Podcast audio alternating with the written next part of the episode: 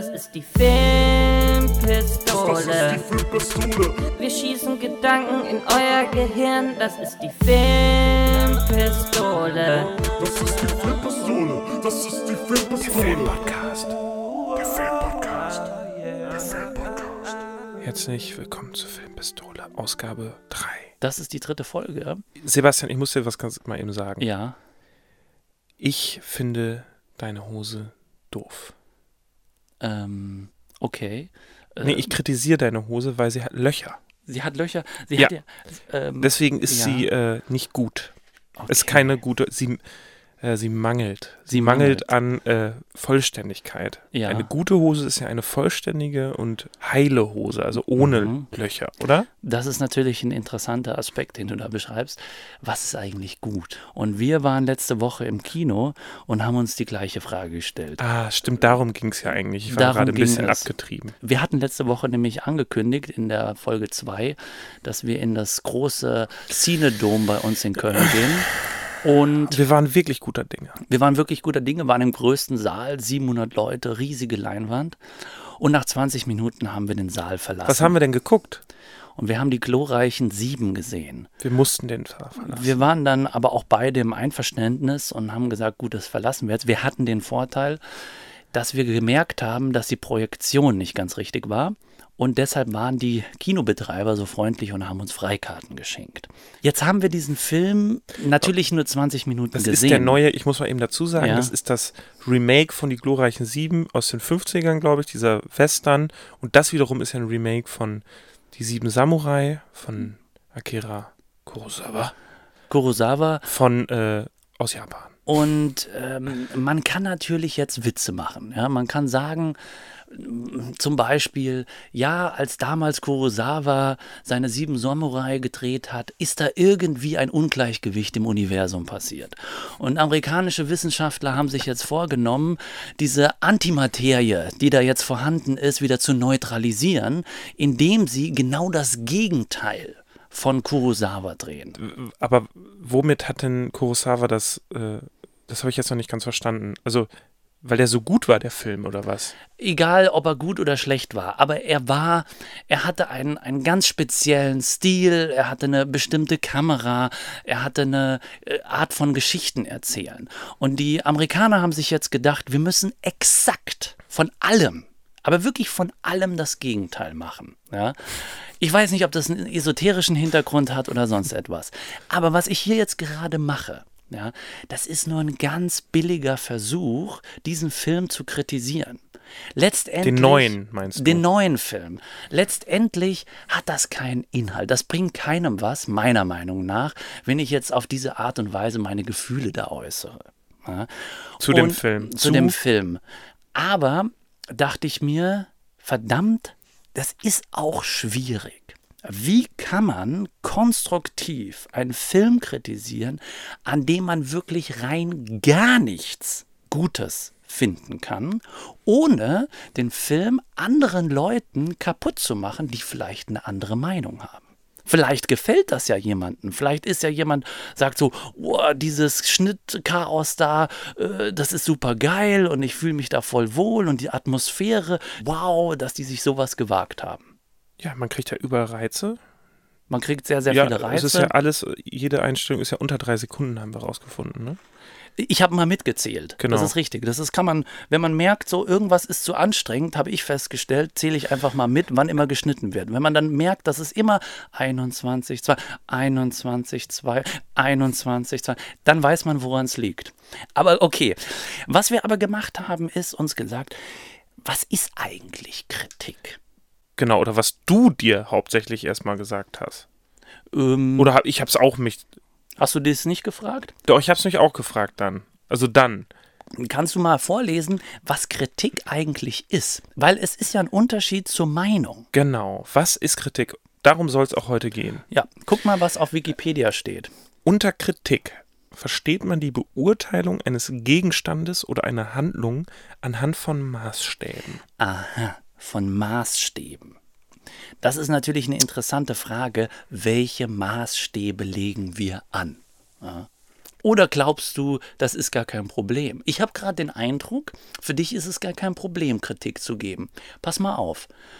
Okay. Dann, äh, Für mich ist es nämlich überhaupt kein Problem. Ich weiß auch gar nicht, warum wir das besprechen. dann kritisier mal die glorreichen Sieben. Also, der Film, ich kann erstmal feststellen, an was dem Film mangelt. Ja. Dem Film mangelt es meiner Meinung nach an Atmosphäre. Aber wie definierst du Atmosphäre? Was sind deine Referenzen? Referenzen, Ja. zum Beispiel, also meinst du Beispiele, andere Ja. Filme? There Will Be Blood, sage ich jetzt mal. Aber das ist kein Western. Gut, Naja. spielt auch in der Wüste. spielt zur selben Zeit. Ein bisschen davor vielleicht. Ja. Ähm, okay. Und du sagst jetzt, There Will Be Blood hat eine Atmosphäre. Mhm. Es hat eine innere, Sp- äh, es hat Spannungen in der Szene. aber das ist jetzt was werden. anderes. Du sagst jetzt was von Spannung in der Szene, aber die aber vorher warst du bei Ja, Atmosphäre. ja, ja. Nee, du hast schon recht. Aber die Spannungen sind ja, oder Teil der Atmosphäre ist ja auch immer eine Spannung. Die Spannung. Okay. Ist Teil der Atmosphäre. Ja. Und wie wird das, äh, was hast du da für Vorstellungen an den Western, wie diese Spannung aussehen soll? Ja, also du hast. Ja. genau, also wenn man das halt ernst nimmt mit der Kritik, dann ist es natürlich. Äh, dann ist es natürlich auch nicht leicht. Aber das habe ich ja, Aber- das habe ich natürlich jetzt eben auch provokant. Nee, ne, wa- warum provokant? Also man kann es ja mal versuchen. Also es war ein Versuch und das war ja das, was ich meinte. Man hat ja ein Gefühl, aber dieses Gefühl tatsächlich zu formulieren, außer in Sarkasmus, wie wir es heutzutage auf YouTube oder auch in vielen Fernsehshows erleben, ist selten konstruktiv. Und selten, dass die Kritik sich selber hinterfragt, warum man eigentlich kritisiert. Und warum darf man nicht eine andere Atmosphäre in einem Western bringen, als die, die du dir vorgestellt hast? Genau, also oder irgendeine Atmosphäre halt. Ja. Also Aber pass mal auf, dann fang doch mal so an und definiere die Atmosphäre, die die glorreichen Sieben für dich äh, geliefert haben. ein äh, Beyoncé Musikvideo. Ja, Ja. Aber ein Beyoncé-Video ist doch eigentlich viel bunter, das ist auch rhythmisch geschnitten, Tänzer, da hat man Ja, ich habe ja, noch, Dynamik. ich hab ja noch nie ein Beyoncé-Video gesehen. Achso, das ist äh, interessant, weil Schopenhauer meinte auch, dass man äh, ruhig, wenn man in einer, in einer Diskussion gewinnen möchte, Genau. einfach Referenzen, Autoritäten erwähnt, die es gar nicht gibt, die man gar nicht kennt, um den Gegner fertig zu machen. Jetzt ist es in dem Fall blöd, dass ich die Videos kenne und sage, okay, die haben rein gar Okay. nichts damit Ey. zu tun. Wie bei einem Rap-Video Wie bei einem Rap-Video. Welches Rap-Video meinst du? von äh, Moneyboy. Moneyboy. Okay, was glaubst du, warum hat Moneyboy die gleiche Atmosphäre wie die glorreichen Sieben? Es ist. ich weiß es nicht. Ich weiß es einfach nicht. Nee, also die glorreichen Sieben ist halt so schnell gestritten. Man weiß halt teilweise gar nicht, was passiert. Es, es entsteht keine Erwartungshaltung. Ich habe ja gerne, ich möchte als Zuschauer gerne mitfiebern können, Erwartungshaltung für die zukünftigen Ereignisse in der Geschichte ähm, mir bilden können. Und ähm, das war da nicht möglich, weil alles einfach nacheinander passiert und man überhaupt keine Möglichkeit hat, als Zuschauer irgendwie aktiv mitzudenken oder aktiv mitzufiebern. Okay, das waren jetzt natürlich sehr, sehr viele Punkte, Da habe ich ganz du. viele Ebenen gewechselt. Ja, du hast sehr, sehr viele äh, Punkte, ähm, aber auf einen bist du nicht eingegangen. Atmosphäre. Was verstehst du unter Atmosphäre? Die, Sp- okay, weiß ich nicht, die Spannung vielleicht zwischen, Kannst du vielleicht mal nach. ja, ich kann ja mal gucken, was im Internet, ah, ich habe kein Internet.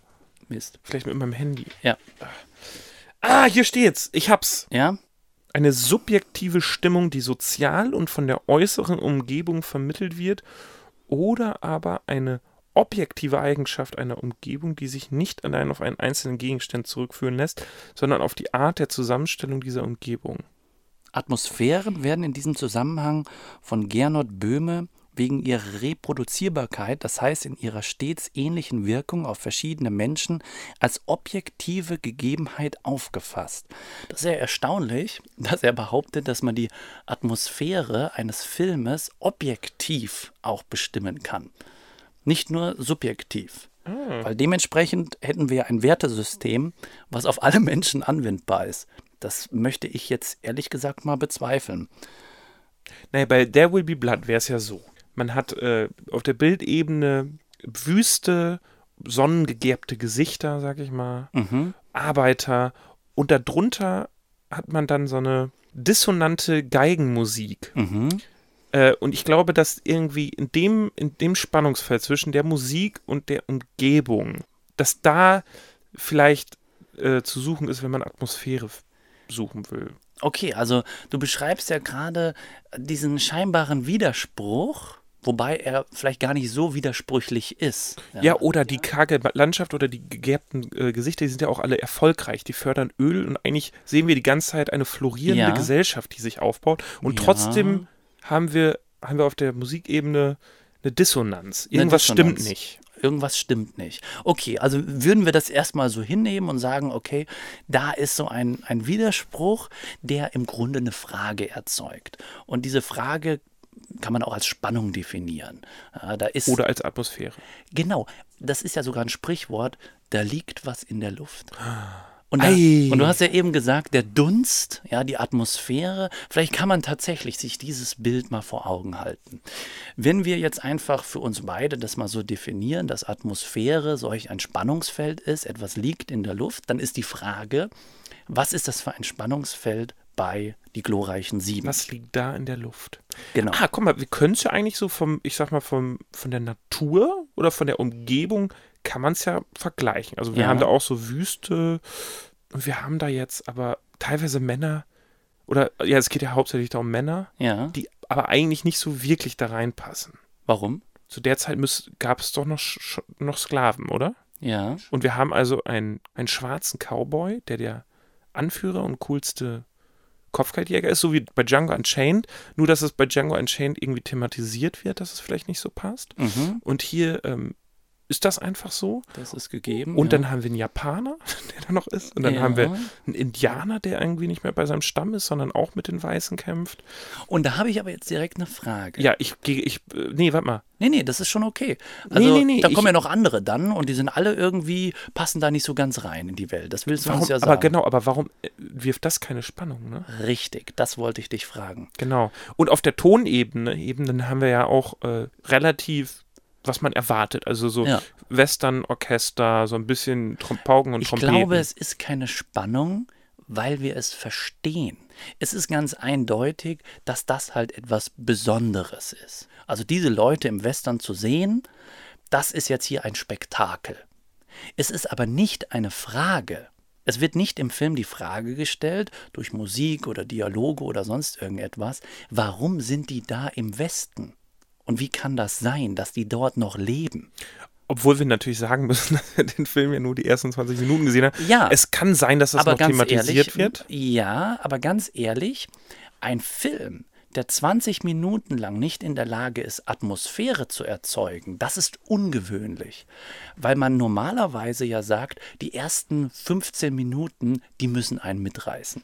Und bei There Will Be Blood haben wir ja von Anfang an diese Atmosphäre. Genau, das erste Bild ist ja die Natur, die Berghänge und eine dissonante Geige. Richtig. Und es wird direkt angekündigt, hier passiert irgendetwas Schlimmes, etwas Grausames, etwas Gefährliches. Ja? Und dann verfolgen wir das mit.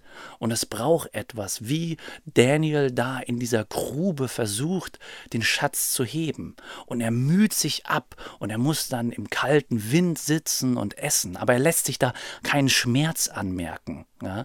Und dadurch entsteht natürlich, wenn ich das jetzt so auch erzähle, für mich selber, aha, da entsteht tatsächlich ein Gefühl für diese Welt, die etwas Merkwürdiges hat, wo etwas in der Luft schwingt. Und jetzt ist die Frage, okay, bei den glorreichen Sieben, was schwingt da? Da wird ja eigentlich von Anfang an nur gesagt, hier ist jetzt folgender Konflikt. Also ein Dorf wird von einem bösen Landbaron Ja. überfallen. Der hat, also, und der will das Land von denen kaufen, aber Ab- die wollen nicht verkaufen und er macht ihnen ein Angebot, was aber zu niedrig ist und schwört dann, dass er in ein paar Monaten, wenn die das Angebot nicht annehmen sollten, alles niederbrennen wird. Genau. So. Aber es ist auch so, dass dieses Angebot, ähm, wie soll ich sagen, der Betrag, den er zahlen will, der ist so gering, dass er es eigentlich nur, dass er es nicht ernst meinen kann. Ja? Ähm, er ist also ein Sadist, so wird er eingeführt. Man weiß aber nicht warum. Und warum, das ist schwierig, warum erzeugt das keine Frage? Weil es ja klar ist, ja gut, er ist ein Sadist. Gut, er ist damit halt eindeutig der Böse. Stimmt.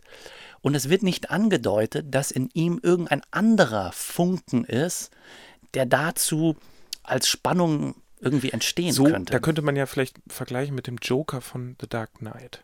Ja, richtig. Weil er ist ja auch relativ, ich- gew ja, nee, relativ ja. gewalttätig oder anarchisch. Und man könnte jetzt leichtfertig sagen, ja, er ist halt einfach ein Anarcho, der an nichts glaubt. Einfach ein Nihilist und der alle tötet, ihm ist alles egal. ja, Aber das stimmt ja nicht. Irgendwas ist ja bei ihm. irgendetwas Da ist bei eine ihm. kleine Verunsicherung, die auch den Charakter mit so einer Atmosphäre Ja, versuch das mal umhüllt. zu beschreiben. Genau, was sie, weil ich Weil das ist mal. jetzt erstmal nur eine Behauptung. das weiß ich. Aber äh, ich muss mal ganz kurz meine Tablette nehmen, weil ich wurde letzte Woche von einem, einer Zecke gebissen. Ja. Und seitdem muss ich Antibiotika nehmen. Das macht mich ein bisschen ballerballer im Kopf. Also es soll nicht verhindern, dass ich nicht mehr ballerballer bin, sondern es fördert das eher. Wir sehen, dass er, was, was sehen wir denn das erstmal, das Joker? Äh, den Joker. Ja, okay, genau. Er stürmt da diese, ähm, diese Verbrechensorganisation und äh, tötet den einen Verbrecher mit diesem Zaubertrick, mit dem äh, Mhm. Kuli Ja. und sagt, genau, eigentlich kommt er hin und sagt, ich möchte jetzt das Geld, ich möchte mit euch Geschäfte machen. Ja. Und er ist relativ skrupellos und dann merkt man aber, nein, ihm geht es doch nicht um das Geld, Sondern? sondern er, dann verbrennt er das Geld ja später. Aber das sehen wir erst später. Stimmt, aber oh, jetzt, boah, jetzt komm, drifte ich Ja. ein bisschen ab. Wir müssten sie uns nochmal genauer angucken. Und ich glaube, bei einer Kritik muss man auch so ehrlich sein und sagen, ja, man hat das erwähnt, aber wir müssen es nochmal genau untersuchen. Was steckt wirklich da für ein System dahinter? Genau, ein, für ein Bewertungssystem. Dann können wir ja vielleicht nochmal Foucault vorlesen, was der gesagt hat. Ja. Also das eine ist, sagt Foucault, die Aufgabe von Kritik kann enger oder weiter gefasst werden. Enger gefasst dient Kritik der Bewertung eines Gegenstandes oder eines Verhaltens. Und meistens ist das ein recht subjektiver Eindruck, irgendein Gefühl und so. Und das war ja auch das, das Problem, was wir am Anfang bei den glorreichen Sieben hatten. Ja? Wir haben einfach gesagt, das ist ein Scheißfilm. Aber vielleicht gefällt der ja Leuten. Ja, also bringt das denen nichts, wenn die jetzt ins Kino gehen und sagen, was haben die beiden uns da, da eigentlich erzählt? Was sind das für Typen?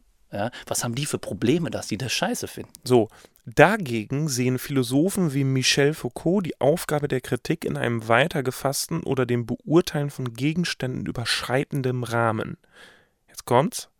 Danach soll es die Hauptaufgabe der Kritik sein, das System der Bewertung selbst kenntlich zu machen. Genau. Und das sind ja eigentlich die Maßstäbe. Das sind die Maßstäbe.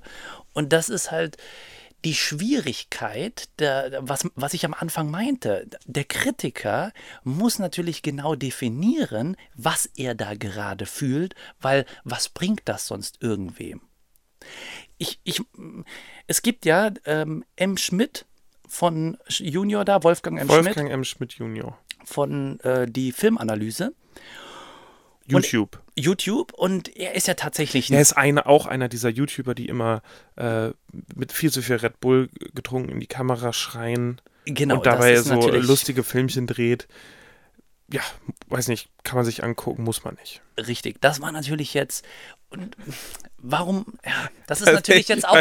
Das ist jetzt, das ist super hart gerade, was du mit mir gemacht hast. Dass ich jetzt sagen muss, das war ja Sarkasmus. Es ist so schrecklich, dass man das sagen muss. Aber vielleicht darf ich dir jetzt die Kritik Au, da kommen wir aber gleich den Punkt über Äh, genau. Sarkasmus, Nee, ne? Da aber- wollten wir auch noch drüber reden. Ja, aber da muss ich jetzt sagen, vielleicht war das jetzt eben meine, Ei das war eben von mir Feigheit. Ich muss es zugeben, weil ich nicht gedacht habe, ja lustig, was der Joscha jetzt denkt, sondern ich habe gedacht, was könnte das Publikum jetzt denken, wenn der Joscha so einen Spruch über den loslässt. Ver verstehst du? Und in dem Moment habe ich mich selbst verloren. Wirklich. Wirklich? Doch. Nein. Doch, ich habe nein, ich war in dem Moment nicht bei mir. Und das ist tatsächlich, ähm, das ist ganz toll, wenn wir jetzt an dieses Thema anknüpfen. Mit welchem Ohr hört man eigentlich die Kritik? Und ich habe hier aus einem ähm, Business- und Karriereratgeber Souverän verhandeln, psychologische Strategien und Methoden, die vier Seiten einer Nachricht entdeckt. Und diese Idee hat wohl Friedmann Schulz von Thun 1900, äh, 2010 aufgestellt. Der Grundgedanke ist einfach. Jede Aussage, die jemand formuliert, kann auf vier verschiedene Arten verstanden werden. Gelegentlich wird diese Idee auch als Modell der vier Ohren bezeichnet, weil man symbolisch gesehen mit vier verschiedenen Ohren hören kann. Jedes Ohr hört etwas anderes. Als Beispiel soll ein harmloser Satz dienen. Stellen wir uns vor, ein Paar sitzt abends vor dem Fernseher und A sagt die folgenden sieben Worte. Die Luft hier ist wieder so trocken. Nach Schulz von Thun gibt es vier Möglichkeiten, wie, was, wie fast jeder Satz gemeint sein kann.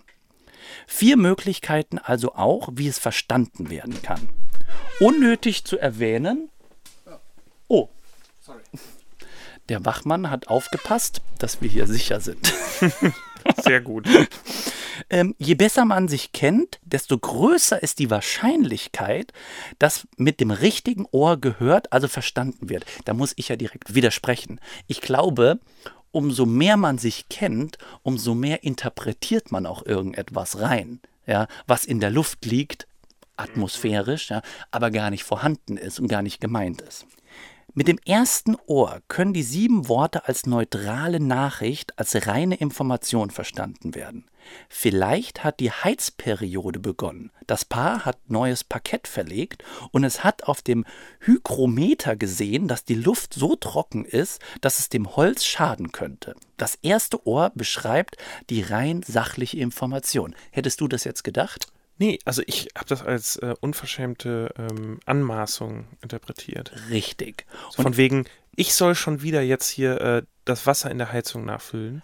Richtig. Ich mache ja alles. Ich mache die, ich räume auf, ich putze hier und jetzt soll ich auch noch, ja, du sagst mir durch den Satz, die Luft ist ja so trocken, dass Das ich das auch noch machen soll. Es ist interessant, dass du das sagst, denn das ist das zweite Ohr, der Appell. Ach, Und die Frau in dem Beispiel hat natürlich äh, verstanden, meine Kehle ist wieder so trocken, hol mir das Bier. Also etwas ganz ähnliches, was du da eben beschrieben hast. Ja? Man kann aber auch damit, mit dem dritten Ohr, die Beziehungsebene meinen. Irgendetwas stimmt gerade hier zwischen uns beiden nicht. Das kann man damit auch meinen. Oder das vierte Ohr ist die sogenannte Selbstauskunft. Der Begriff bedeutet, dass der Sprecher A eine Aussage über sich selbst trifft, beziehungsweise dass der Empfänger B das so versteht, heraushört, sozusagen. In unserem Beispiel könnte die Selbstauskunft lauten, ich habe Durst. Natürlich könnte A auch ganz wörtlich meinen, ich habe einen Kratzen im Hals. Das hört sich jetzt erstmal so an, als wäre das das Gleiche, aber es ist einfach von der anderen Seite. Er hat das tatsächlich so gemeint. Sie hat das nur rein interpretiert und im, im letzten Ohr hat er das tatsächlich gemeint. Du verstehst das aber gar nicht. Du sagst einfach, ach stimmt, das Parkett, da müssen wir jetzt drauf achten. Das ist natürlich sehr, sehr entscheidend, welche Ebene man gerade meint, auf welcher Ebene man gerade spricht. Als du am Anfang meine Hose erwähnt hast, mit welchem Ohr sollte ich das denn hören? Du wolltest ja nicht sagen, behaupte ich jetzt einfach mal. Natürlich, das ist jetzt auch wieder eine Interpretation. Du wolltest nicht sagen, Sebastian, deine Hose hat Löcher, sondern du wolltest sagen, komm, lass dich mal auf einen Streit ein. Das Genau. war eigentlich zwischen den Zeilen. Ja, das hast du so verstanden. Das habe ich so verstanden. Und wie hast du es gemeint? Ich möchte, dass die Leute dich nicht wie einen Obdachlosen wahrnehmen. Das war eine fürsorgliche Aufforderung, dir funktionierende, äh, vernünftige Hosen zu kaufen, sodass du in der Gesellschaft nicht als äh, Aussätziger betrachtet wirst. Genau. Und jetzt könnte ich das natürlich ganz rein informativ aufnehmen und sagen, Dankeschön, äh, Joscha, dass du dir so viele Gedanken machst. Äh, ich muss dich aber aufklären, heutzutage ist das Mode. Ich könnte es natürlich auch auf einer emotionalen Ebene auffassen und sagen, warum bist du so sarkastisch? Ja, warum willst du mich jetzt hier gerade fertig machen? Das ist das Komplizierte an der Kritik. Deshalb ist es so wichtig, meiner Meinung nach, dass der Kritikgeber sich genau Gedanken darüber macht, was er warum denn kritisiert und dass er vielleicht auch deutlich macht, aus welcher Sicht er das betrachtet. Aber das Entscheidende ist, dass derjenige, der Kritik empfängt, sich nicht einfach nur als Opfer betrachtet, sondern dass derjenige, der Kritik empfängt, auch dem Kritiker hilft, seine Kritik zu formulieren. Ganz ehrlich. Wer macht das denn? Es ist immer Das so. habe ich auch noch nicht erlebt. Ja, weil, weil eigentlich, äh, wenn du Kritik gibst, meinst du das dann in der Regel bösartig? Also zu 80 Prozent. Ist, das- ist das in der Regel? Aber 80 Prozent? äh, du meinst das jetzt sarkastisch. Meinst du wirklich, jetzt ganz ernst, jetzt wirklich ganz ehrlich, wenn, wenn du mir jetzt Kritik, wenn ich mache jetzt mal einen Film. Nein. Ja? Also das muss ich Nein sagen. Da muss ich einfach Nein sagen. Ich muss ja Nein sagen. Vielleicht gibt es auch Menschen, die tatsächlich Kritik einfach nur geben, um sich besser zu fühlen. Ja, das gibt es bestimmt auch. Das, Das gibt es bestimmt auch. Ja? Aber das, gibt es bestimmt auch schon öfter. Das gibt es auch öfter, aber ich behaupte, das müssen wir nicht verallgemeinern. Ja? Ich behaupte, Kritik Das ist stimmt. eigentlich etwas sehr, sehr Positives und soll dir doch helfen. Es ist eine Kritik sollte eigentlich auf Mangel hinweisen, ne? Mangel der anderen Person. Man möchte also, dass aber ein andere, subjektiver ja, Mangel. ein subjektiver Mangel. Der, das ist aber ganz wichtig. ganz wichtig, Vielleicht stimmt. ist das ja gar kein Mangel, vielleicht ist es ja sogar eine Stärke. Darf ich noch mal eben die Meinung vorlesen, was eine Meinung ist? Mhm. Unter einer Meinung wird in der Erkenntnistheorie eine von Wissen und Glauben unterschiedene Form des Fürwahrhaltens verstanden. Aha. Und Was heißt das denn? aber wann ist es jetzt? Wissen oder Glauben? Nach einer verbreiteten philosophischen Begriffsverwendung ist das Meinen ein Fürwahrhalten, dem sowohl subjektiv als auch objektiv eine hinreichende Begründung fehlt. Aha. Es fehlt das System dahinter. Das heißt, wir sind ja heutzutage, das heutzutage sagt man auch irgendwie immer, gell? Heutzutage ist immer heutzutage. es gibt auch, Also auch theoretisch ist auch das letzte Jahrhundert heutzutage, weil also in Relation zu vor 1000 Jahren. Dann ist doch, also Ja, 1850 ist eher heutzutage als, sagen wir mal, 1120. Richtig, richtig. Und von daher ist es Schwachsinn. Ähm, man kann eigentlich sagen, dieses Meinung, ja, jeder darf seine Meinung haben. Ja. Ja, natürlich darf jeder seine Meinung haben. Das heißt Ja. aber, dass man seine Meinung konstruktiv kritisieren darf. Die Leute fühlen sich ja angegriffen oder, na, das ist auch wieder schlecht von mir formuliert. Die Leute, wer sind denn die Leute? Nein. Nein, Ein paar. es gibt, Es gibt- hin und wieder Ja. gibt es die Möglichkeit, dass sich Leute, wenn man ihre Meinung auseinander nimmt, angegriffen fühlen. Die Leute glauben, die Meinung wäre ihre Persönlichkeit. Ah ja, das ist ein interessantes. Weil, äh, und jetzt habe ich eben schon wieder gesagt, die Leute, ich sage ich. Ich habe das nämlich hin und wieder auch bemerkt bei mir. Das ist ja zum Beispiel, ja, das, pass auf, Ich kenne das auch von.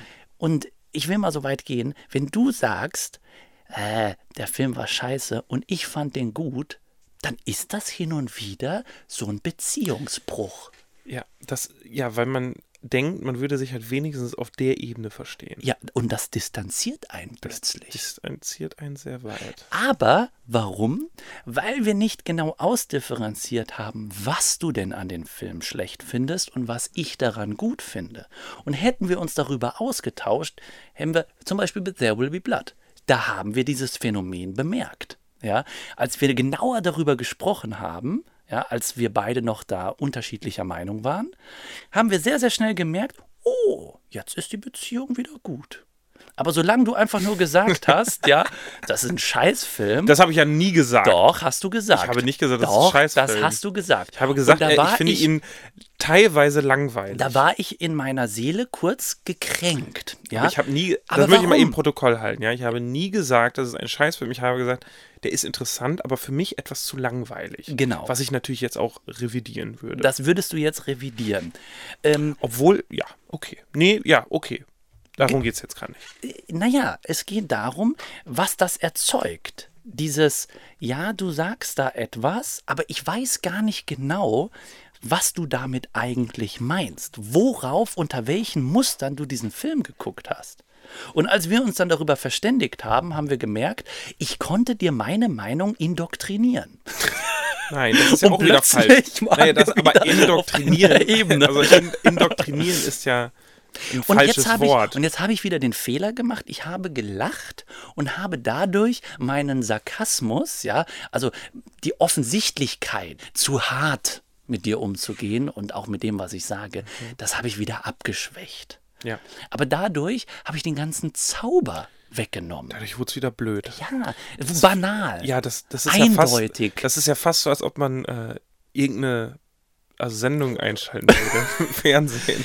Ja, da, da, da, das ist tatsächlich, da sprichst du Darf natürlich. man das sagen? Du sprichst da bei mir einen wunden Punkt an. Ja, aber bei mir auch. Ich beobachte das ja auch. Ich blute hier am Herzen innerlich, wenn ich den Fernseher anstelle. Beziehungsweise das Internet. Okay, jetzt können wir doch mal versuchen, eine konstruktive Kritik am deutschen Fernsehen, ich will ja auch sagen, am kompletten Kinofilm.